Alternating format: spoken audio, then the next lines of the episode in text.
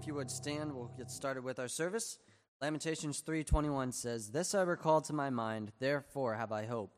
It is of the Lord's mercies that we are not concern, uh, consumed, because his compassions fail not. They are new every morning. Great is thy faithfulness. The Lord is my portion, saith my soul. Therefore will I hope in him.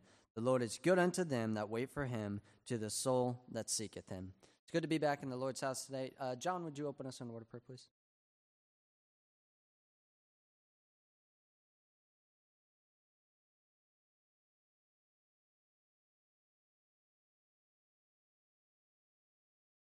Let me sing page 232. Tell me the story of Jesus.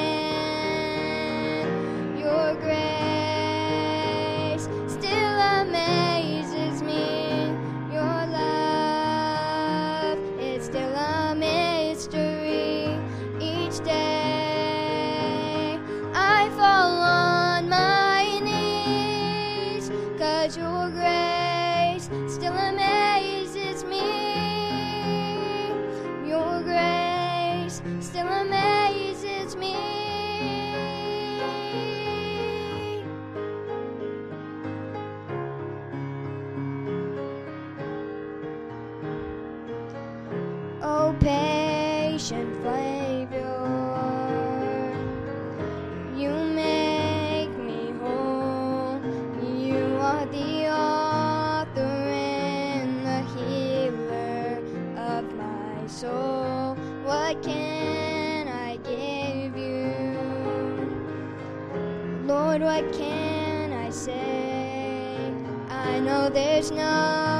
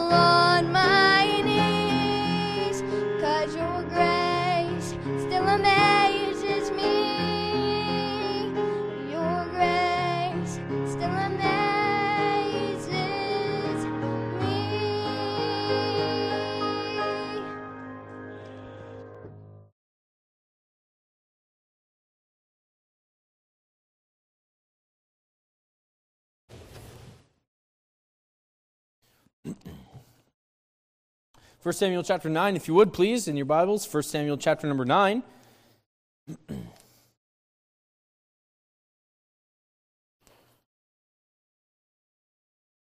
First Samuel chapter number 9. Well, consider today this thought the godless leader of God's godless people. It took me a long time to work on that. Uh, but a few weeks ago, when we were in chapter number eight, we talked about that God's people uh, had rejected God as their God.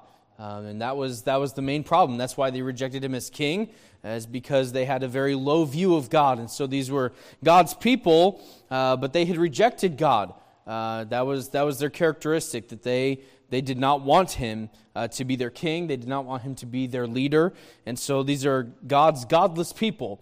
Uh, and we find today that these people, as they are now uh, being given their request, uh, that they desired a king, an earthly king to rule over them, and they're now uh, in chapters 9 and 10 and 11 and 12, we find the story of Saul being uh, coronated and being, uh, being put into place as the first earthly king of Israel.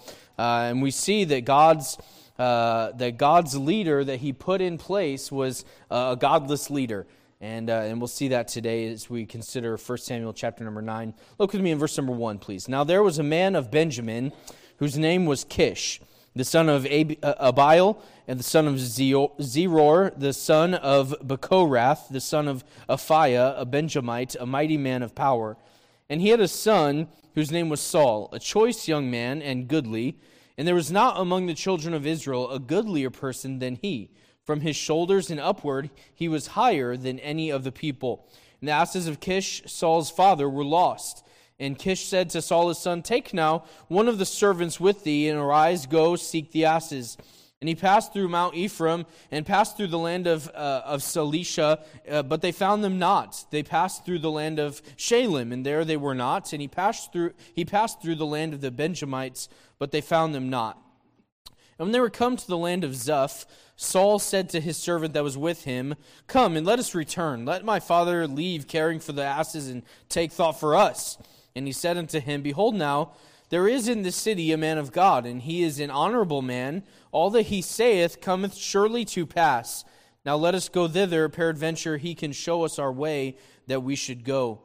Then said Saul to his servant, But behold, if we go, what shall we bring the man? For the bread is spent in our vessels, and there is not a present to bring to the man of God. What have we? And the servant answered Saul again and said, Behold, I have here at the hand the fourth part of a shekel of silver that I will give to the man of God to tell us our way.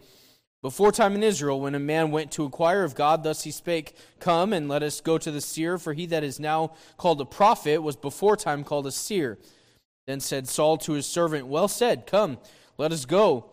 So they went into the city where the man of God was. And as they went up the hill to the city, they found young maidens going out to draw water, and said unto them, Is the seer here? And they answered them and, said, He is. Behold, he is before you. Make haste now, for he came today to the city, for there is a sacrifice of the people today in the high place.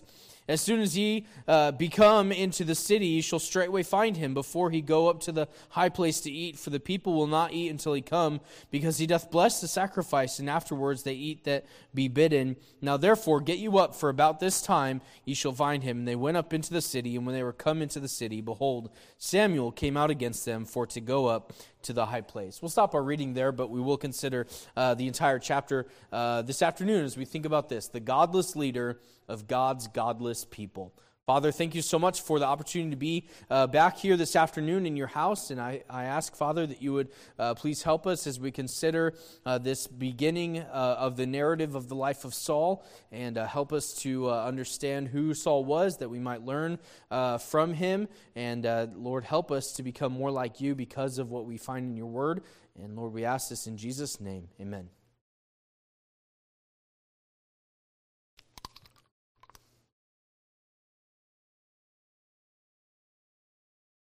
We find that, uh, that Samuel has, uh, has now begun to uh, look for a king. Uh, Saul, God told Samuel that, that there would be an earthly king, and that, uh, and you remember in chapter number 8 that God says, Samuel, they're not rejecting you uh, as being king, they're really rejecting me. And so now Samuel is on the lookout for who would be the next earthly king of Israel. And we come to chapter number 9, and, and, and just right off, we're introduced to a family from the tribe tribe of Benjamin. Verse number one Now there was a man of Benjamin whose name was Kish, the son of Abiel, the son of Zeror. goes through a few of the generations. And we find that this man's name is Saul. He's a, he's a Benjamite. He's from the, from the tribe of Benjamin. Uh, Benjamin was a smaller tribe uh, located uh, near the south, southern border of the, uh, of the area of Israel. And uh, Benjamin had quite an interesting history. Uh, as you look back in Genesis 49, you don't have to turn there, uh, but, but Benjamin was given a blessing by Jacob, his father, and uh, I guess you could call it a blessing because Jacob said of Benjamin that they would be uh, like a ravening wolf. That, that's a pretty cool, pretty cool description. Uh, but it's kind of double handed, right? A ravening wolf is not necessarily a good thing. It's certainly a powerful thing, right? Uh, you find a wolf that's hungry, they're going to go after anything. Uh, and so, but also there's a negative aspect to it, and, and we'll see some of that as we consider uh, in the book of Judges, verse uh, in chapter number uh, 20 of Judges, we find this description here. Uh, and we, I won't go into all of the story uh, because it's quite a colorful story, but as you read through Judges 18 and 19 and 20, you find that the tribe of Benjamin was involved in some, some very intense sexual immorality and, and, and some of those things. And so we find the description, though, of Benjamin here in chapter 20, verse number 12 of Judges. And it says this The tribes of Israel sent men unto uh, through all the tribe of Benjamin, saying, What wickedness is this that is done among you? Now therefore deliver us the men, the children of Belial, which are in Gibeah, that we may put them to death and put away the put away evil from Israel. But the children of Benjamin would not hearken to the voice of the brethren of the children of Israel. But the children of Benjamin gathered themselves together uh, to go out to battle against the children of Israel. And so we find that the children of, the, the children of Benjamin, specifically, this tribe of Benjamin, uh, was involved in this sexual immorality. And when the rest of the people of Israel said, We need to cast these men that are, that are involved in this, we need to cast them out, Benjamin said, We're not going to cast them out, and also we're going to fight you. That's quite a terrible testimony, right? To, to harbor that kind of sexual immorality within their tribe and to be okay with that. And this is the tribe of Benjamin, now that we find in 1 Samuel chapter number 9 uh, that the family of Saul comes from. This tribe of ravening wolves who fights for sexual immorality. there was a man of Benjamin, and he had a son. The, uh, the man's name is Kish, and he has a son whose name was Saul, a choice young man, and a goodly. And there was not among the children of Israel a goodlier person than he. Uh, this means he looked real good. He was a good looking, a good looking boy. He was real good looking. That's that's what. There was not a good. There was not a better looking person than Saul. He looked real good, and not only that, but Saul was tall. That's his claim to fame. Saul was tall. Look at look at the end of it. From his shoulders and upward, he was higher than any of the people. He was a tall, good-looking boy. He'd, he'd be the star of every Hallmark movie. right? He would be. And he's a farmer. We'll find in the next few verses. So he fits well with the small town farming boy in all of the Hallmark Christmas movies. But this was Saul. This was Saul from the tribe of Benjamin, the ravening wolf who fought for sexual immorality. This is who we're introduced to in chapter number 9. Now, we understand that Saul is about to be king uh, because we're familiar with that. But those who have never read that, can you imagine this? That that they're just reading along and they're introduced to this this person that that that's that is he's a good looking a good looking man and he's tall and uh, he's somewhat uh, uh, obedient to his father right? Look at the next few verses. Uh, and the asses of Kish Saul's father were lost and Kish said to Saul's son take now one of the servants and arise and go and seek them. And he passed uh, through Mount Ephraim and passed through the land of uh, of Shalisha and they found but they found them not. So they go through a different town and they still can't find them they go through a different town and so there's a small bit of perseverance that Saul has, uh, though it doesn't go extremely far, because after they don't find them in the third city, uh, Saul says, uh, he says this in verse number five uh, Saul said to his servant, Come, let us return, lest my father leave caring for the asses and take thought for us. So what he's saying is, uh, let's go home so that my dad can, can care for us instead of his animals he doesn't care about us right now. He just cares about our animals. But if we go home and we tell him, maybe he'll care about us. And so there is a small bit of perseverance and a small bit of obedience. Uh, but ultimately, uh, Saul is Saul is somewhat of a selfish being, a selfish person. Uh, I imagine that would probably uh, coattail on the fact that he probably got whatever he wanted because he looked good and he was tall. That, that was quite a quite a uh, a, uh, a sought after characteristic to be good looking and tall. And so uh, he said, You know what? We're just we're done with this. And so verse number six, though, his servant says this: Behold, now there is in this city a man of God, and he is an honorable man. All that he saith cometh surely to pass. Uh, you uh, remember a few weeks ago, uh, maybe you recall that uh, we talked about Samuel, and that Samuel's legacy that we find from the book of Psalms is that he was a man of prayer and that whatever Samuel prayed, uh, God went through with. God, God let Samuel uh, have that, have those things that, that Samuel prayed for, and, and this was the testimony that the servant of Saul picked up on. I said that very specifically because Saul didn't. Uh, Saul did not know Samuel. He didn't know him.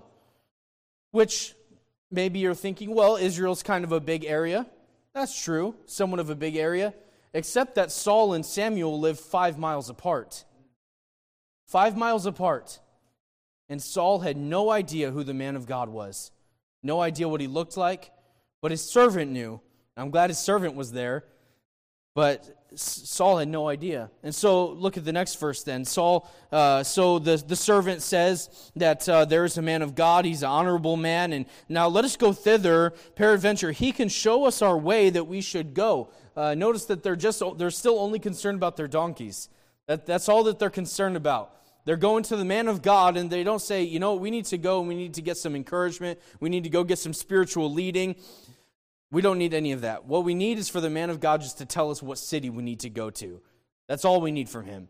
We just need some direction about where to find our animals. And so Saul says, verse number seven, well, if we go, we're going to have to give him something. We're, we're going to have to. We're, we can not just come empty handed. And it's possibly that could be a good thing, could be a bad thing. Uh, I, I, tend to think it's more of a, a selfish thing that Saul says, well, if it's going to cost us something, maybe we shouldn't do it. If it's going to cost us, it's, if it's going to come at a personal cost, maybe we should just go for, forego this thing. Uh, but the servant reaches into his pocket and he says, oh, you know what? I have a little, I have a little coin. Maybe we can give that to him. Very, very little sacrifice on his part. It, it was just whatever they had on hand. Let's, let's just, that, that'll be okay, right? That, that'll be fine. Uh, we'll just donate all of our used stuff so that people can benefit from right? Y- y'all know what I'm talking about.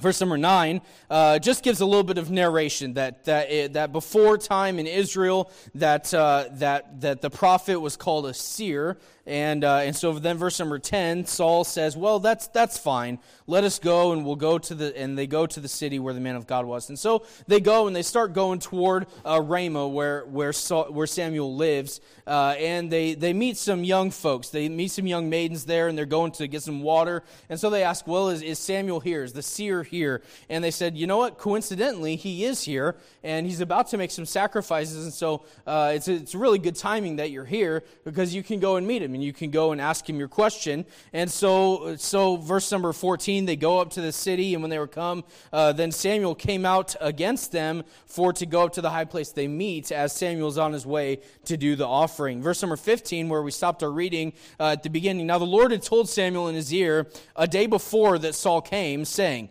Tomorrow about this time I will send thee a man out of the land of Benjamin, and thou shalt anoint him to be captain over my people Israel, that he may save my people out of the hand of the Philistines, for I have looked upon my people because their cry is come unto me. And so Samuel and God are in, are in conversation, and God says to Samuel, uh, The people have rejected me from being king, but tomorrow about this time, uh, there's going to be somebody that you will meet, and this is the person that you're going to anoint. And notice how God says it here as the captain of the people of Israel. Uh, now we understand that, that, that, that Saul is anointed as the king, but I think that God is, is trying to tell Samuel that, that while Saul would be an earthly king, there would still only always be one real king of Israel, and that was God himself. That while Saul may lead the people against the hand of the Philistines, and while Saul may fight their battles, and while Saul may uh, technically reign and sit on the throne, that ultimately and always God would be their ruler that God would always be their king in, in, in reality. And so, uh, just one more time, he says to Samuel, he, he's the captain over my people. But notice this, and, a couple of weeks ago, I brought from the verse in, uh, in, in Hosea chapter number 13 that God said to Hosea that in his anger, he gave the people a king. But notice the other side of that here in verse number 16, where it says, For I have, I have looked upon my people because their cry is come unto me. And, and while God is angry, and, and, and this is maybe difficult to understand, it's difficult for me to understand, that at the same time that God was angry at his people, he also had a heart of compassion for them. He also had a heart of compassion. Uh, the, this phrase, looked upon my people, is a similar phrase that, that is used in the book of Exodus when God looks at his people who are in bondage, that he looked upon his people and he was, he was moved with grief. He, he, he, he, he saw their sorrows and he saw their troubles and he was moved with compassion. And, and at the same time that he was angry, he had compassion on them. And that's how God works sometimes. And so if I've looked upon my people because their cry is coming to me. And so then, verse number 17 Samuel saw Saul, and the Lord said unto him, Behold, the man whom I spake to thee of, the same shall reign over my people. So Samuel is walking along, and Saul comes up, and God says to Samuel, Behold, that's the guy.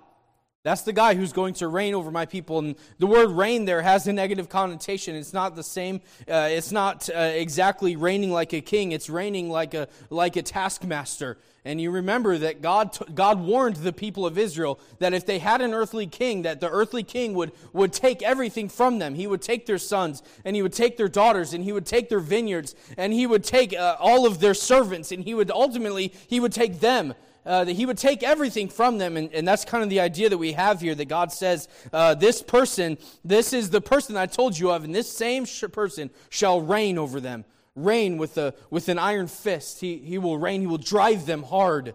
He will drive them hard. And so Saul draws near to Samuel in the gate and says, Tell me, I pray thee, where is the seer's house? He's talking to the seer. He doesn't know it, though. He doesn't even know Samuel. He said, Tell me where the seer's house is. And Samuel answered Saul and said, I am the seer. Go up before me into the high place, for ye shall eat with me today, and tomorrow I will let thee go and tell thee all that is in thine heart. And as for thine asses that were lost three days ago, set not thy mind on them. Don't even think about them, for they are found. They're taken care of. And on whom is all the desire of Israel? Is not on thee. Is it not on thee in all thy father's house? Samuel says, There's something way bigger at play here than just where your donkeys are. Because the fact is, is that all of Israel wants you to be their king. All of Israel. That could probably be quite a shock, probably be quite a shock to somebody. I'm just trying to look for my dad's livestock. That's all I'm trying to do here. He went looking for donkeys and he found a nation. I wouldn't make that trade. But that's what happened to Saul. Saul answered and said, Am I not a Benjamite of the smallest of the tribes of Israel, and my family the least of all the families of the tribe of Benjamin? Wherefore then speakest thou so to me? Uh, I, I, think Saul would have been pretty familiar with Benjamin's history. Uh, he would know that while Benjamin may have been a pretty small tribe, that Benjamin was, was ready to go to war at any time.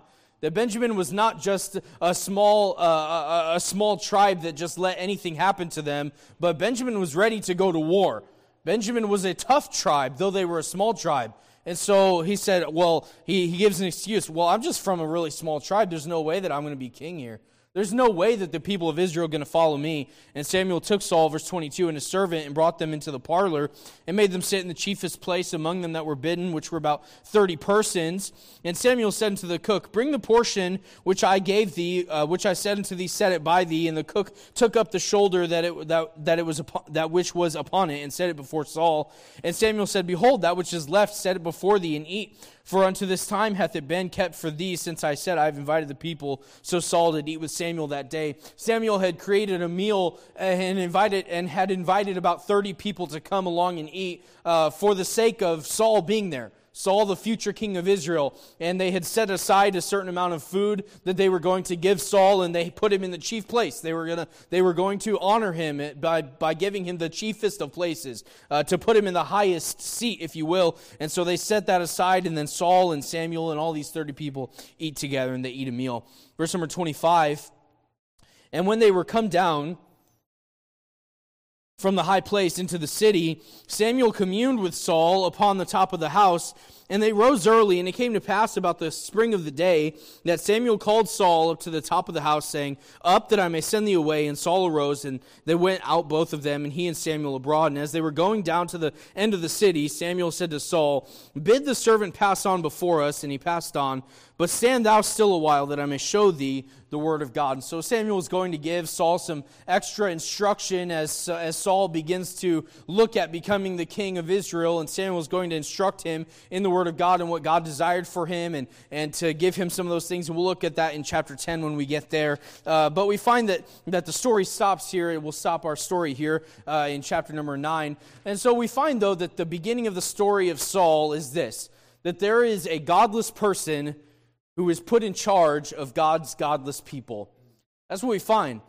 Because eh, we won't take time to read all the verses all again, but if you read if you take time and read through it, you'll notice there's a lack of one's particular characteristic in the life of Saul. We find that he's somewhat obedient, he's somewhat perseverant, he's pretty good looking, he's tall, and that's it. That's the characteristics of the servant of God that God was going to have to rule his people. There's no mention that Saul had a relationship with God. There's none of that. Saul was not a spiritual person. He was pretty selfish. He looked out for himself. He said, "You know, I'm going to stop I'm going to stop looking for my dad's donkeys because I want him to care about me." Uh, he wasn't really concerned about giving toward the man of God because uh, he said, "Well, we don't have anything, and we have to we have to go. Then we're going to have to give something, but we don't have anything, so we might as well not go." And it was the servant's idea to go look for the man of God. It was the servant's idea that said, "Well, I do have something that we can give. Why don't we just go ahead and go?" And we see that uh, as we go through chapters 10, 11, and 12, that there are some times when Saul follows God, but but at the at the end of the day, at the beginning of Saul's story I think we find that Saul at his heart was somebody who was not spiritual, but was selfish, that had no relationship with God, Notice, notice the characteristics of Saul that he didn't have a relationship with God, that show us he didn't have a relationship, with God. Uh, number one is that he did not actively seek God for himself. He didn't actively seek God for himself. He said, I'll just let someone else do it. I'll just let my parents have a relationship with God. I'll just, I'll just let my youth pastor have a relationship with God that benefits me. I'll just let my pastor have a relationship with God that benefits me. I'll just let my friends have a relationship with God that benefits me. But I'm not going to do it myself. Uh, I, am not going to actively seek God. I, I'm not going to take time to read my Bible. I'm not going to take time to ask the preacher questions. I'm not going to take time to pray. I'm not going to do any of that. I'm not going to actively search for God myself. I hope that's not a characteristic of your life, but that's the life that Saul lived. He, he didn't actively seek God for himself. I'll let someone else do it. He did not actively seek God. He was okay with others sacrificing. He was okay with others sacrificing. As long as I don't have to, as long as I don't have to give any money toward it, then I'm okay. As long as I don't have to give shekels of silver, then, then I'm fine. Uh, as uh, I'm reminded of uh, when I was in high school, we had a missionary come to our to, to our uh, school. I went to Christian school, and he came and he preached, and he told us that uh, that uh, he, he he had a friend that was he felt like God was trying to call him to preach. He was a successful person in, in, in a secular work field, and he was he was but God was working on him, and and he was he was fighting it. And so ultimately, at the end of the day, this man said this: "Here am I, Lord." Send somebody else. Here am I, send somebody else. As, as long as I don't have to go to Bible college, I'm fine. As long as I don't have to give another, as long as I don't have to give more for the Christmas missions offering, then I'm okay. Let somebody else do it. Somebody else can help our missionaries. Somebody help somebody else can help the, the church. Somebody else can give. Somebody else can do that. Somebody else can go. Someone else can be a missionary. But no personal seeking God and no personal going after what God said, no sacrificing. Uh, somebody said that giving isn't really giving until it hurts. I don't, I don't know how true that is, but it certainly does give us a, a picture that we are far more often not sacrificing the way that we should, far more often than we care to admit. That far often we keep more than what we sacrifice. But to whom much is given, much is required. And we certainly have been given much, haven't we? Saul did not actively seek God. Saul was okay with others sacrificing. Saul was unfamiliar with the man of God. He was unfamiliar with it. If you've never talked to our pastor, he's a great guy to talk to. He's a great guy to talk to. If you ask him what he knows, he'll always tell you this it takes a big turkey to weigh 100 pounds. He knows more than that, though. He knows more than that. But Saul was unfamiliar with Samuel. He lived only five miles away. He didn't even know what he looked like, he didn't even know anything about him. It was his servant that said, This is the guy that I've heard about that God does stuff for. But Saul had no recollection of who the man of God was. None. Which means this that he didn't ask the man of God for advice for spiritual matters. He didn't ask the man of God for help uh, for anything. The only thing that he went to the man of God for, and even when he did approach the man of God, was, I need some help finding my donkeys. That's it. That's all that he went for. And so, but part of a relationship with God is understanding the leadership that God has put in your, in your life. That's part of a relationship with God. And not just the man of God, but God has put many people of authority in your life. Many people. And so part of submitting to God is submitting one to another. Right? We talked about that in Ephesians chapter number 5. That part of being filled with the Spirit is submitting yourselves one to another in the fear of God. And so this was Saul's life that he did not actively seek God. He was okay with others sacrificing. He was unfamiliar with the man of God. And then we also see this that he was reluctant to accept God's plan by giving excuses. Samuel said, You're going to be king, uh, and all of Israel has his desire on you. But what did Saul say? I can't do it. I'm from a small tribe. I'm from Benjamin. Uh, my, my dad's a farmer. Uh, he, you know, we're the least of the. Uh, my father's family is the least in the tribe of Benjamin, and Benjamin is the least of the tribes in all of Israel. So It doesn't make sense that you're talking to me. I, I don't want to do it. Uh, we see a reluctance through the rest of uh, the rest of the beginning of Saul's uh, Saul's uh, coronation here in the next four or five chapters that we see that Saul is pretty reluctant, and we find this because he gave excuses. He gave excuses. Well, I don't have time. I don't have time to tell somebody about the Lord. Uh, I, I, I'm I'm just scared to do that. I don't have time to come up to the church and help. I, I don't have time to come to afternoon service, even though we're already here for morning service and we're already here for lunch. But I don't have time for that. Uh, we, we've got too much stuff to do.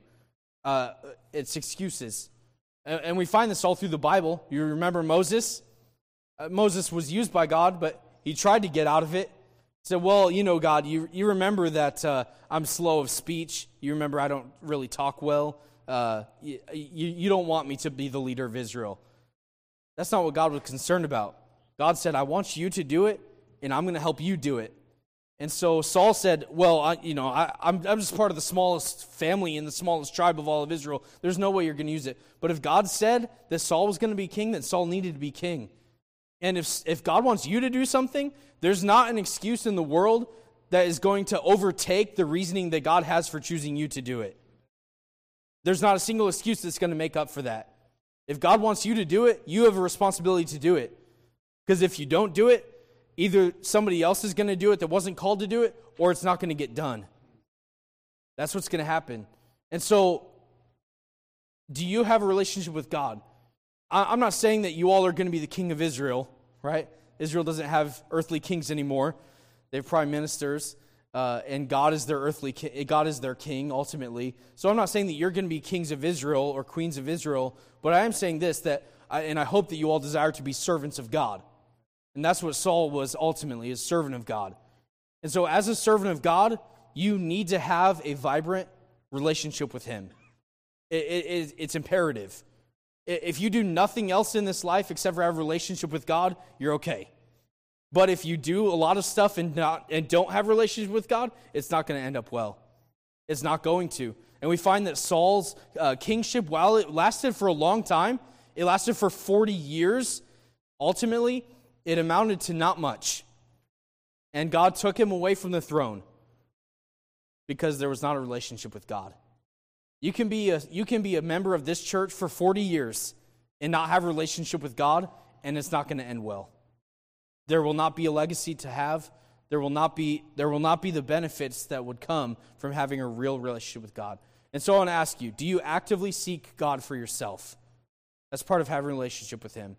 Do you actively seek Him? Do you, uh, do you, do you, uh, do you, uh, are you okay with others sacrificing or do you sacrifice? Do you sacrifice? Uh, are you familiar with the man of God? Are you familiar and submissive to the authorities that God has placed in your life? And are you reluctant to accept God's plan or you do, do you go full force with it? Say, God, whatever you want, that's what I'm going to do.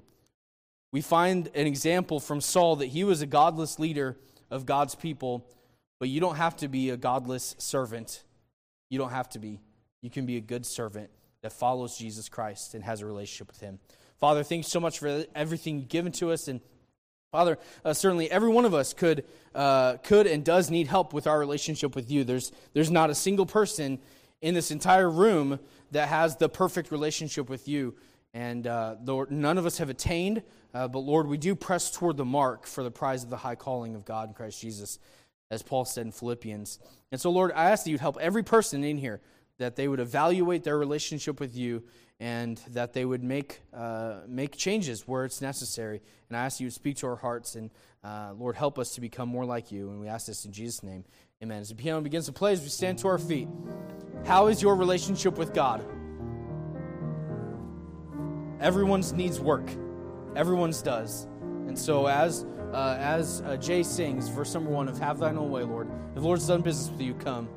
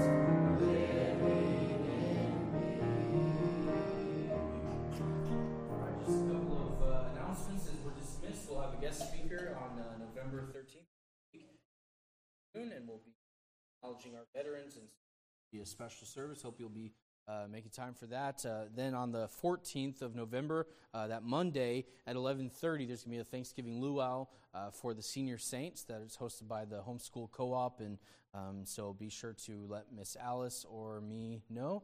Um, if you're going to be there, so that they can get a head count.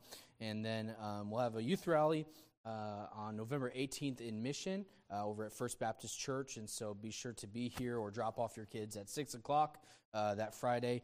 And uh, we'll be back around 10 o'clock or so, maybe 10.30. Uh, and then the Lord's Supper service, Tuesday, November 22nd at 7 o'clock for uh, the members of the church. And then we'll not have evening church on the 23rd on Wednesday. So uh, be sure to keep those in, uh, in, in, remembrance. And then as well, uh, our Christmas missions offering, December 4th.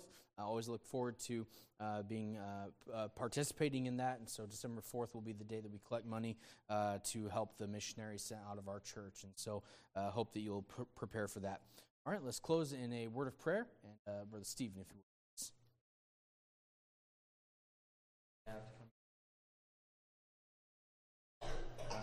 Help us to never come to church and uh, forget to acknowledge the fact that we need you in each and every service, Lord. Uh, I pray that we would uh, apply what we've learned and not just uh, be hearers only, but doers of the word. And I just thank you for the messages that we heard today pray that you would help us to become more like you each and every day. We love you and we pray all this in Jesus' name.